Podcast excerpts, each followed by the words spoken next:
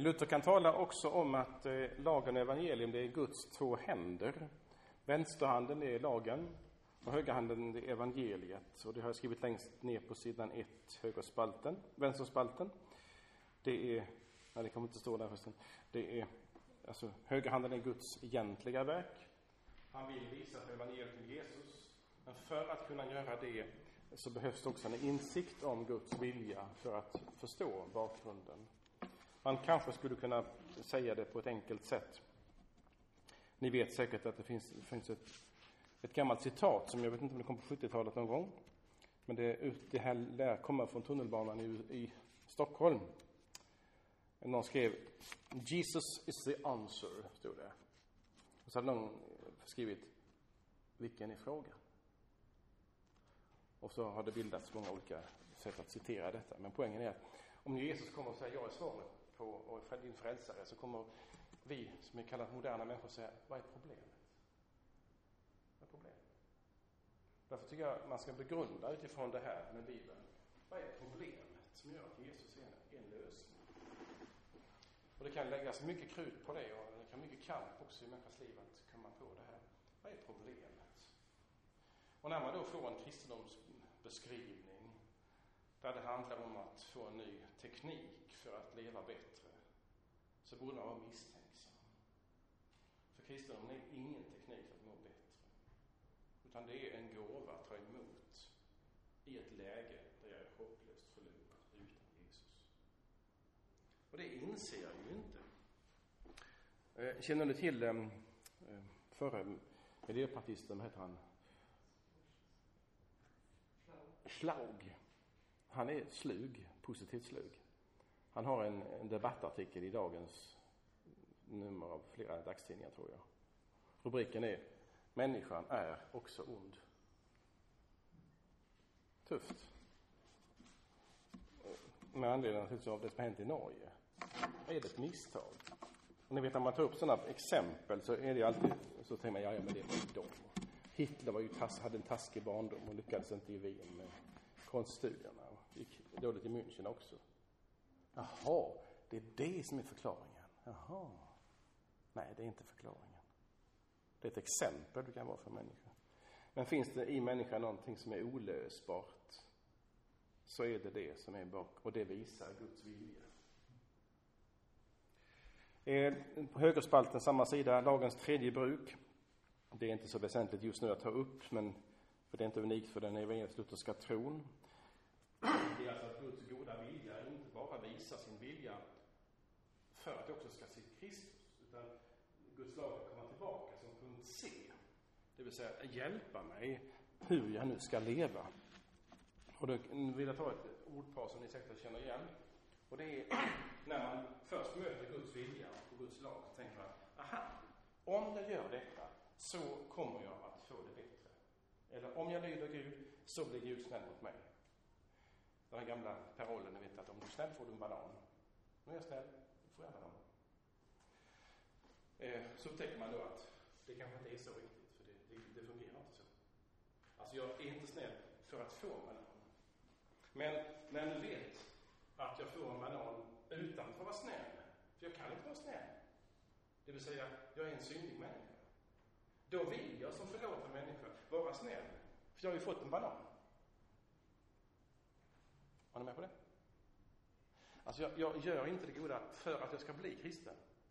Utan som kristen vill jag göra det goda, för jag är ju kristen. Det är skillnaden. Lagens tredje bruk är alltså att Guds vilja ska ut i fötterna och ner i händerna för att göra gott i världen.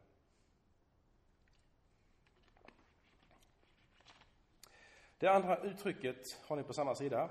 Det är om rättfärdiggörelse genom tro.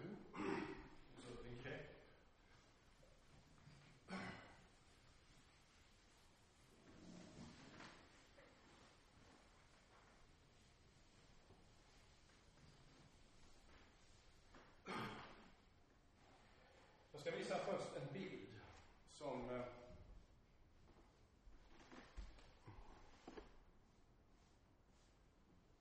Det är grön penna.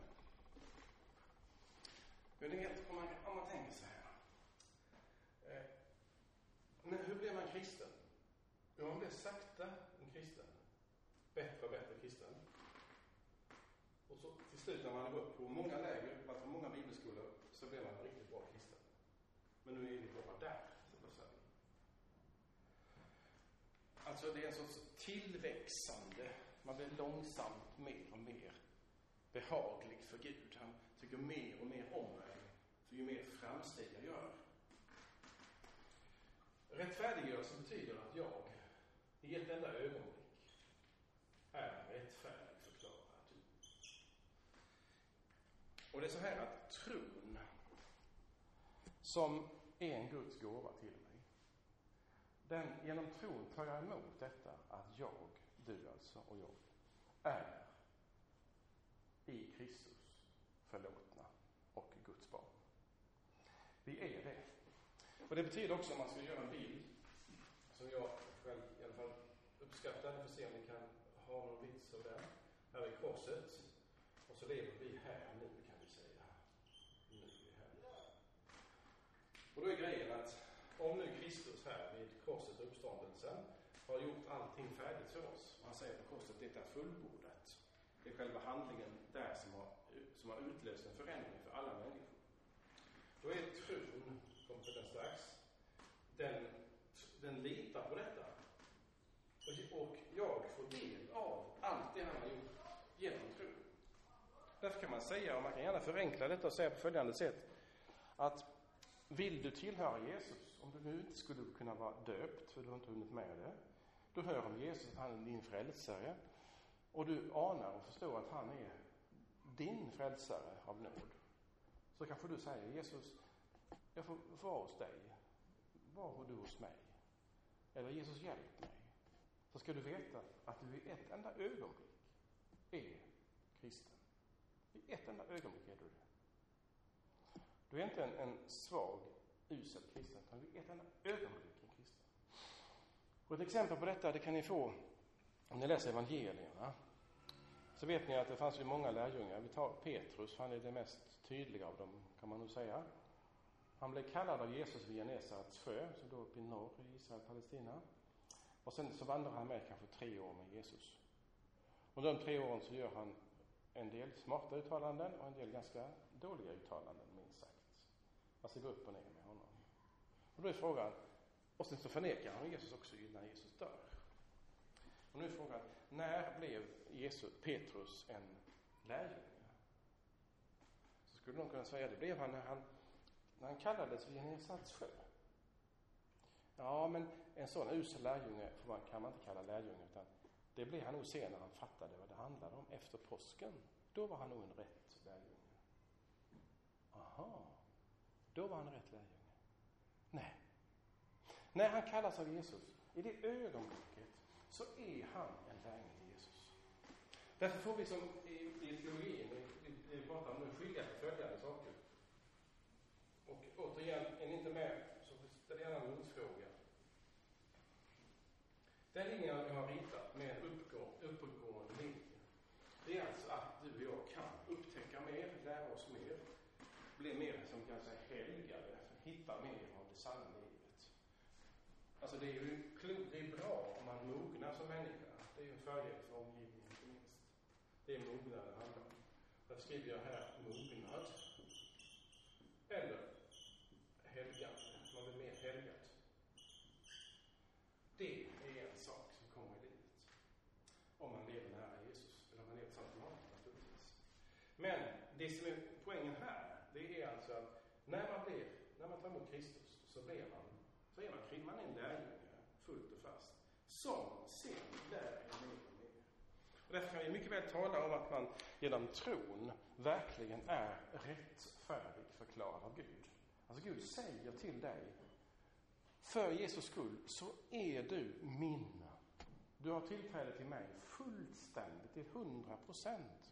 Du behöver inte tveka om att du tillhör mig, säger Gud.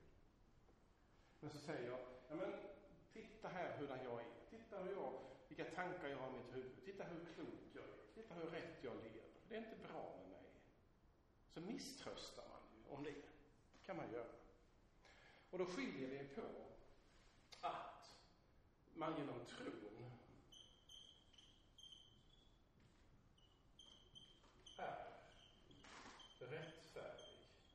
Och det ordets betydelse är lite lurigt. För att det, man kan ju säga det, det är enkelt att säga genom att jag är rättfärdig betyder att jag inför Gud har det rätt ställt.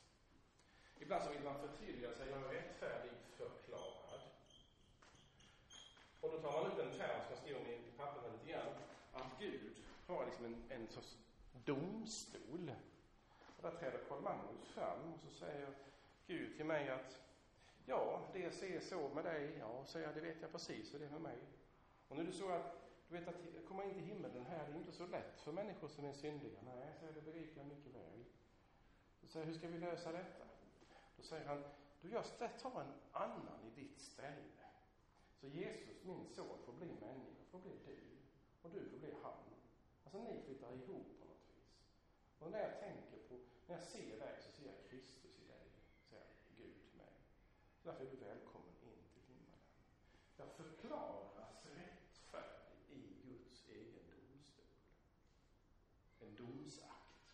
Och det betyder att då är jag rättfärdig. Då är jag rätt ställd inför Gud. Men observera, jag är inte mogen, jag är inte helgad, jag har mycket mer att lära mig. Det kommer att få se. Därför ska vi inte förväxla detta att jag, att jag verkligen får tro att jag för Jesus skull är Guds barn. Det behöver jag inte tvivla om, men det gör jag. Men sen kan jag gärna inse att jag har mycket mer kvar. Och det betyder att om någon skulle säga till mig, ja men kom nu, nu är du, nästan, nu är du 60 och har varit med så länge och varit bibellärare. Man skulle kunna förvänta sig mer av dig med tanke på vad du har gått igenom. Så skulle jag kunna säga två sätt, antingen Ja, så ska du säga, du är bara yngre än jag. Alltså, jag vill inte kännas vid att jag inte är mogen. Men har jag lärt känna mig själv, upptäckt en nej, så säger jag, du har rätt det. Blir inte, inte alltid lättare med åren. Jag trodde nog att jag visste mer när jag var ung än jag vet nu. Det blir inte lättare med åren. Men för den skull är jag inte mindre kristen. Om någon skulle säga till dig ja, men du som har gjort så och så, jag hörde vad du sa igår. Hur kan du tro att du får vara kristen som, som en syndare? Så svarar jag, men vet du inte att syndare är de enda som kan vara hos Jesus? Det är bara så man kan ha. Vad konstigt. Det här är vi inne på nu. Det är själva kärnpunkten när jag upptäcker vad innebär den kristna tron? Och det är, och vill ni ha ett ord för detta så kan ni slå upp Romarbrevet 4. Vi kan börja med 4 men också ta femman.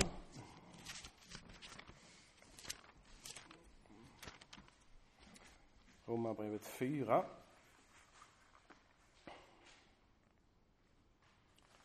Jag läser kapitel 4, vers 4. Den som har gärningar att peka på får sin lön inte som en nåd utan som en rättighet. Den däremot som står utan gärningar men tror honom som gör syndaren rättfärdig, han får sin tro räknad som rättfärdig. Alltså, den som står utan gärningar, den som inte kan visa upp sin duktighet, den får nåd. Det är precis motsatt som det är i allt annat sammanhang. Allt annat i världen säger någonting helt annat. Därför är den kristna tron absolut en, en, en, en dårskap. Och den är inte dårskap för att den är ointelligent, utan den är så för att den är upp och nervända världen. Alltså allt annat säger, så jag läser om texten igen. Den som har gärningar att peka på får sin lön. Jag lyssnade på nyheterna igår, det gjorde inte ni för då hade ni något möte säkert här. Så var det det att Saab-tjänstemännen har fått lön för juli månad. Saab har ju problem som alla vet. Och då säger en kvinna så här. Ja men lönen, det är min rättighet. Det får jag för det jag har jobbat.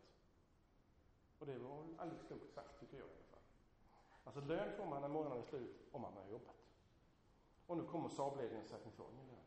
Inga pengar. Alltså lön får man för att man har jobbat. Är ni med? Mer muggar, mer helgad. Vad ger du mig för det? Då är poängen här att lön får man för att man har gjort någonting. Men den däremot, vers 5, som står utan gärningar, men tror på honom som gör syndaren rättfärdig. Den människan är rättfärdig. Upp och nervända världen. Eh, Romarbrevet 5, vi hinner ta det stället också. Och där är det vers 6. Romarbrevet 5, 6. Medan vi ännu var svaga dog Kristus för alla gudlösa när tiden var inne. Och jag ställer en motfråga till dig, varför du ska läsa själv vad jag sa. För vilka dog han? Svar, för de svaga. I vers 8. Gud bevisar sin kärlek till oss genom Kristus, att Kristus dog för oss medan vi ännu var syndare. Vem dog han för? Jo, syndarna.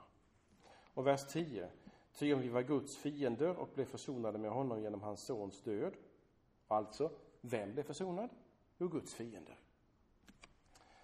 Och det här Eh, kan man uppleva en eftermiddag när det är varmt som det är idag som en gäspning. Jaha, det här har vi hört förr. Men någon gång i livet kommer denna undervisning att betyda liv eller död för dig och mig. Det är absolut säkert. Det kommer någon gång i livet att hända att du undrar om det finns en chans för dig. Och då är frågan, vad litar du på? Jag tar ett exempel. Jag har varit församlingspräst i 11 år bara, inte så lång erfarenhet. Och jag har varit på massa begravningar under de 11 åren. Och det som varit en, en upptäckt, som inte alls är speciellt intelligent, det är att nästan alla begravningskaffen, alltså minnesstunder, där kommer följande ord fram om den avlidne. Han var så duktig. Det kommer nästan alltid fram. Och det tycker jag att det är, väl, det är väl inte fel att säga det, jag ska bara problematisera ett ögonblick. Men det verkar som att målet med, med livet på landet, där jag bor, det är att ha levt så fint så att när de har minnesstund efter min begravning så säger de Karl Magnus, han var så duktig. Och så tänker jag, är det det som är livets mening? Är det det? När jag ligger där, jag tänker ofta, jag har den här dramatiska bilden, jag har hört den andra gången idag, in på, in på, i min dödsbädd. Jag tycker det är så bra exempel för alla vi ska dö. Det är det enda som är alldeles säkert. Sen hur det går i livet vet vi inte. Alla ska dö en gång. Vad är det man litar på i det ögonblicket? Jag tycker den frågan är ganska viktig för mig för att kunna leva ganska friskt och äkta och frimodigt idag. Vad är det som är viktigt den stunden? Jag var med om ett samtal och det här samtalet fördes inte i, i en biktsituation. Därför kan jag berätta det. Det var en man som inte bodde så långt ifrån oss. Över 90 år gammal. Han talade högt i salen, det var fler som hörde det än jag. Och så, både han och jag visste att det var inte långt kvar. Och vi hade inte talat mycket om tron. Han hade haft en ganska kritisk syn på kyrkan som var ung. av Olika anledningar. Och nu så ställde han frågan till mig ungefär så här. Finns det möjlighet för mig med tanke på det som jag har gjort och inte gjort? Och jag ser i hans ansikte, han tittar på mig. Han tar all sin kraft och tittar på mig rakt i ögonen och ställer en fråga som är, om ni förstår mig rätt, på liv och död. Vad ska jag svara? Och nu hade jag varit med om i liknande situationer tidigare och läst en bra bok om det också. Den heter Stengrundarna Bo så jag var ju lite förberedd som väl är. Men jag ska bara säga först vad jag inte sa. Och det är, du har varit en sån fin man. Och en sån präktig granne. Och det går säkert bra inför Guds domstol också. Det sa jag inte. Men det hade, det hade man sagt på begravningskaffet till honom, om honom. Han var så fin. Men inför honom själv, för han, för hans öron, hade ett sånt utlåtande varit fruktansvärt. Det spelar väl ingen roll om jag har varit duktig eller fin. För nu när jag ska skyddas från detta livet och vet att ingenting tar jag med mig. Ingenting tar jag med mig. Då är det bara en sak som gäller. Hur ska Gud möta mig? Och då är frågan om Romarbrevet 5. Han har dött för syndare. Och en sån är jag. Jag slutar inte min, mitt föredrag nu, men ni förstår vad jag menar. Alltså det, det här är poängen. Och när jag tar upp det här som en del av eh, de grunddragen i evangelisk luthersk tro så anar ni nog att det är detta som är den grundbulten, eller grundbegreppet, som det handlar om. Att inte fuska bort vad det innebär med det här. Ni ska få ett ord här, som ni, ni har hört hundra gånger. Och det är ordet nåd. Det ordet kan betyda, och det, ska inte, det är inte alls någonting som är oviktigt, eh, gratis, för det betyder ordet i, sig självt egentligen, att det är gratis för intet. Men nåd används i Bibeln eh, tydligt i ett visst sammanhang. Och det är så här, att det finns ett, ett annat ord, om vi börjar med det, som heter förbund.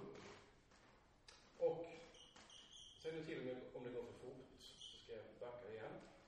Gud ingår ett förbund med Abraham cirka år 1900 före Kristus, ungefär. Eh, och Abraham är ju en del av, är ju stamfar till det judiska folket kan man säga. Och sen finns det ett förbund som vi känner till också. Det är att Gud i Kristus ingår ett förbund eh, på Golgata med för alla människors räkning. Det är liksom Guds, Gud har lovat någonting. Han lovar Abraham någonting. Gud lovar Kristus någonting. Den som kommer till mig ska inte kasta ut. Och ett förbund betyder att man sluter en överenskommelse mellan några. Det här är ett förbund och ett förbund. Vad händer nu med människan? Nu är detta inte avhandlat, det är jag eller du. Och så gör vi inte som Gud vill. Vi bryter Guds förbund. Då säger Gud så här. Jag står fast vid överenskommelsen. Trots det du har gjort. Det är nåden. Jag står fast vid förbundet. Trots att du inte kan. Och det är det som är så översatt, så märkligt. Att nåd betyder detta. Det betyder inte att Gud säger, jag bryr mig inte längre. Utan jag står fast vid överenskommelsen. Vilken överenskommelse? Jo, när Jesus säger, det är fullbordat. Allt har han gjort för oss. Det är en Guds överenskommelse. Det är klart, det är färdigt. Det här att allting är nåd, det är det som vi tar emot genom tron. Och tro står det ibland i, i våra texter i det här sammanhanget som ett, säga, som ett alternativ emot gärningar. Jag ska vara lite tydlig där. Ni får gärna hoppa in om ni vill kommentera eller fråga. Gärningar betyder i detta sammanhanget, observera det, att det är någonting som man kan göra för att det ska bli bra. Och tänker vi nu på hur vi har det i våra relationer så är det självklart att om vi har det taskigt, någon av er, med varandra eller med mig, så vill man göra gott mot varandra. Och därför har gärningarna en ganska stor betydelse för oss i våra relationer. När det gäller Gud så kan gärningarna som vi gör inte återställa det som är ett fel. Så gärningen har alltså ingen plats i att återställa det som är galet. Därför ska jag visa er en bild som är en övergång till den tredje punkten. Det är ett, en X och Y-axel.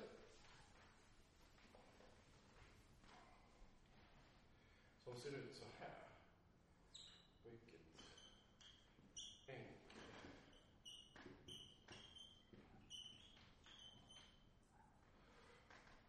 Här i skärningspunkten står du och jag. Och nu tar vi det som enkelt. Så säger vi så här. Du och jag står i, först i en relation till Gud. Relation. Relation. Sen står vi i en relation till våra medmänniskor. Relation. Gillar det. Eh, hur, hur, vad beror relationen på Gud på? Alltså vad, vad, vad grundar den sig på? Och det grundar sig på att på Kristus och vi får del av honom genom tron. Alltså tro på Kristus. Där kan du vara säker på att du har relation till Gud. Allt hänger på vad han har gjort för oss. Och det tar du emot. Naken, inom citationstecken, naken betyder att jag inte har någonting att komma med. Tar emot det. Jag slipper göra mig till inför honom. Jag står som jag är. Den enda människan i världen jag, slipper, jag slipper göra mig till inför, så är det honom. Här mot min medmänniska, hur ska jag ha relation till dem? Jo, det är gärningarna. Och därför så har vi ett, en sak som gäller, det är gör gott, gör gott. Tänk väl. Det är vår uppgift som människa. Gör gott mot dina medmänniskor. Därför lever du. Därför är du inte, är du inte hemkallad ännu. Du ska gott mot dina medmänniskor. Därför är du här. Det är det som är själva poängen i medmänsklig relation. Nu ska jag ta ett exempel. Och det har, exemplet har börjat i verkligheten och så har det blivit ett exempel som har blivit liksom mer och mer fantasifullt, kan man säga.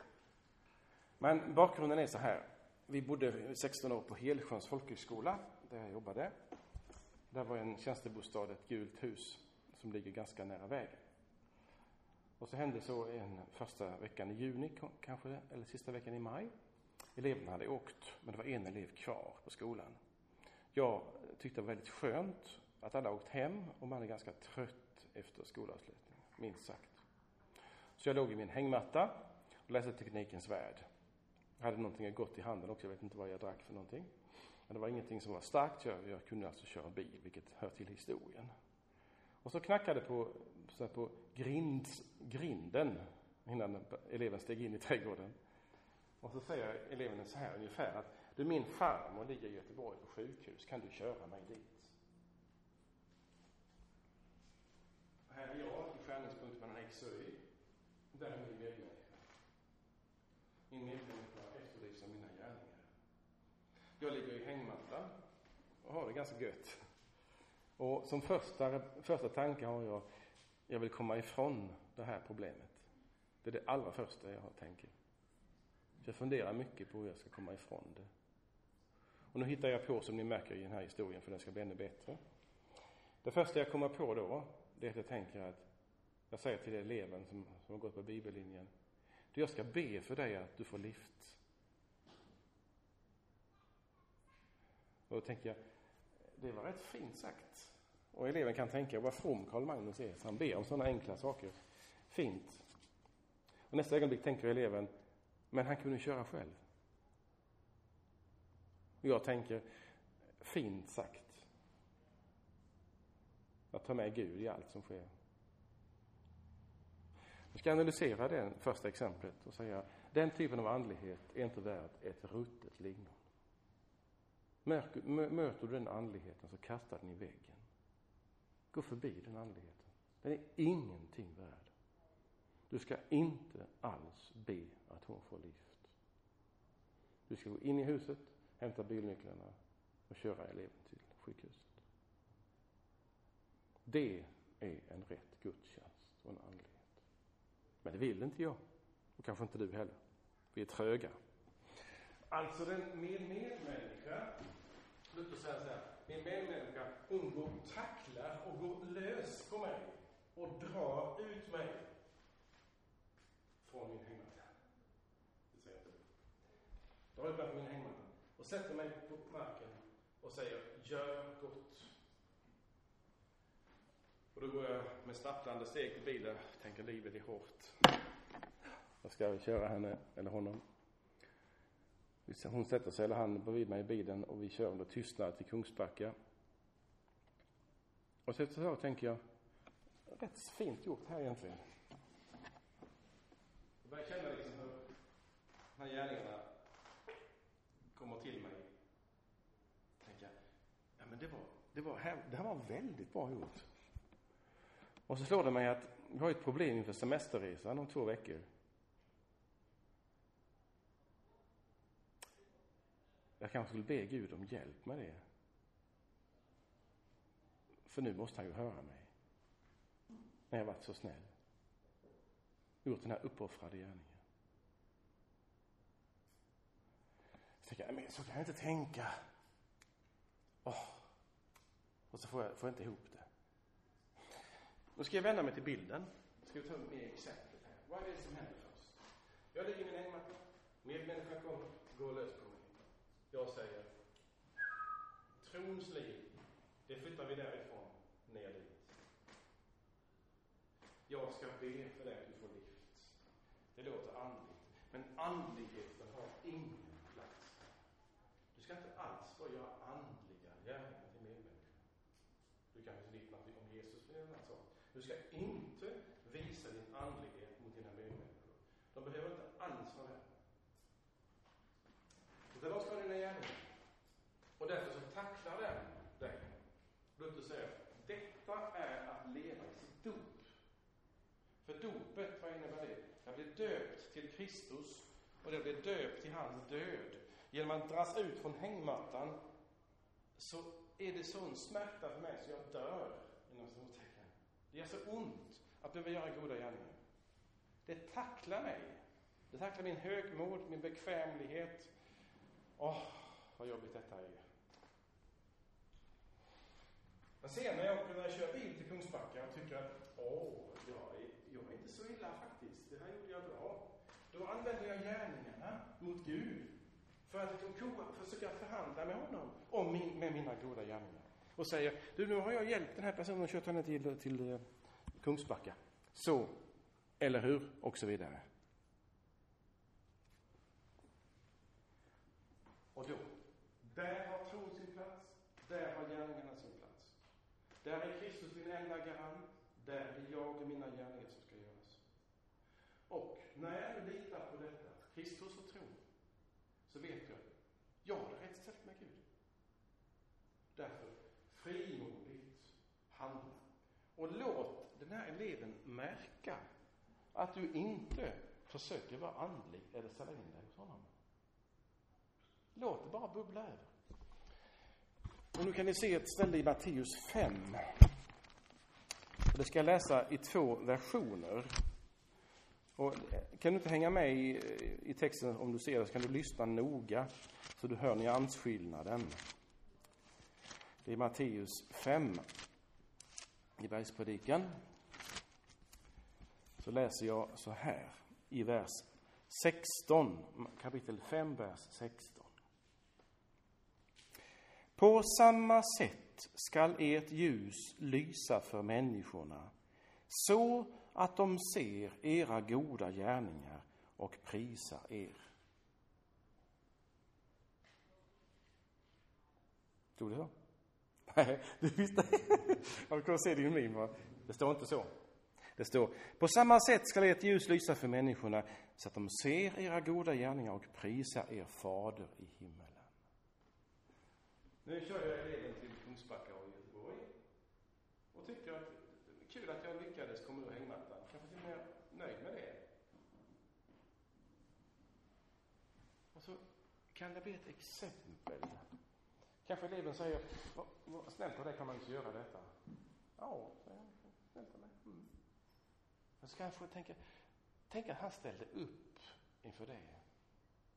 Och så när den personen ska, ska be aftonbön ikväll kanske, tänka efter dagen hade varit, så tänkte den, tack gode Gud för att det låg en ängel i hängmattan. Eller hur? Då prisar den personen Gud för att jag gjorde de goda gärningarna. Och jag blev befriande bara i den mån som jag är förankrad i tro på Kristus och slipper hålla på och visa mig duktig. Antingen inför Gud eller inför min medmänniska. Jag blir befriad och befriande. För kletiga kristna, det är inte trevligt, det vet ni. De ställer sig in och ska vara så lysmiga och se så vackra ut och man känner att här finns dubbelbudskap med. Det finns inget budskap med mer än att tro på Kristus och den nakna gärningen. Säg gärna den sekulariserade kristendomen, den profana kristna gärningen som inte alls ser andlig ut. Du kan borra en brunn i Indien ihop med en ateist från Sida. Det är alldeles utmärkt att göra det. Du behöver inte ha någon andlig borrare där. Gör det med vem som helst. Alltså gärningarna är nakna, raka och riktade mot medmänniskan. För medmänniskans skull. Och det roliga är att inte bara medmänniskan, medmänniskan, det här finns hela skapelsen. Och då kan ni säkert dra slutsatsen, ni som vill det. Vi ska inte slå upp det och plocka ner slutserier. Att vad står det sen i kapitel 1 i Moseboken från 26? hur det står att den gudstjänsten som är den första gudstjänsten som Gud säger att människorna ska ägna sig åt, det är att ta hand om den här jorden. Det är det första som Gud säger till människan. Alltså den första tjänsten för Gud, att göra detta. Och då upptäcker man att det är inte, jag lever inte i två världar. Jag lever i en värld. För det är här jag lever som kristen. Men de ser kanske inte att jag gör detta av respekt för min Gud eller någonting sånt. Utan de tar emot gärningen och tackar den Gud som uppehåller livet och inte sviker. Ska vi se Jonas vad klockan är. Två minuter i.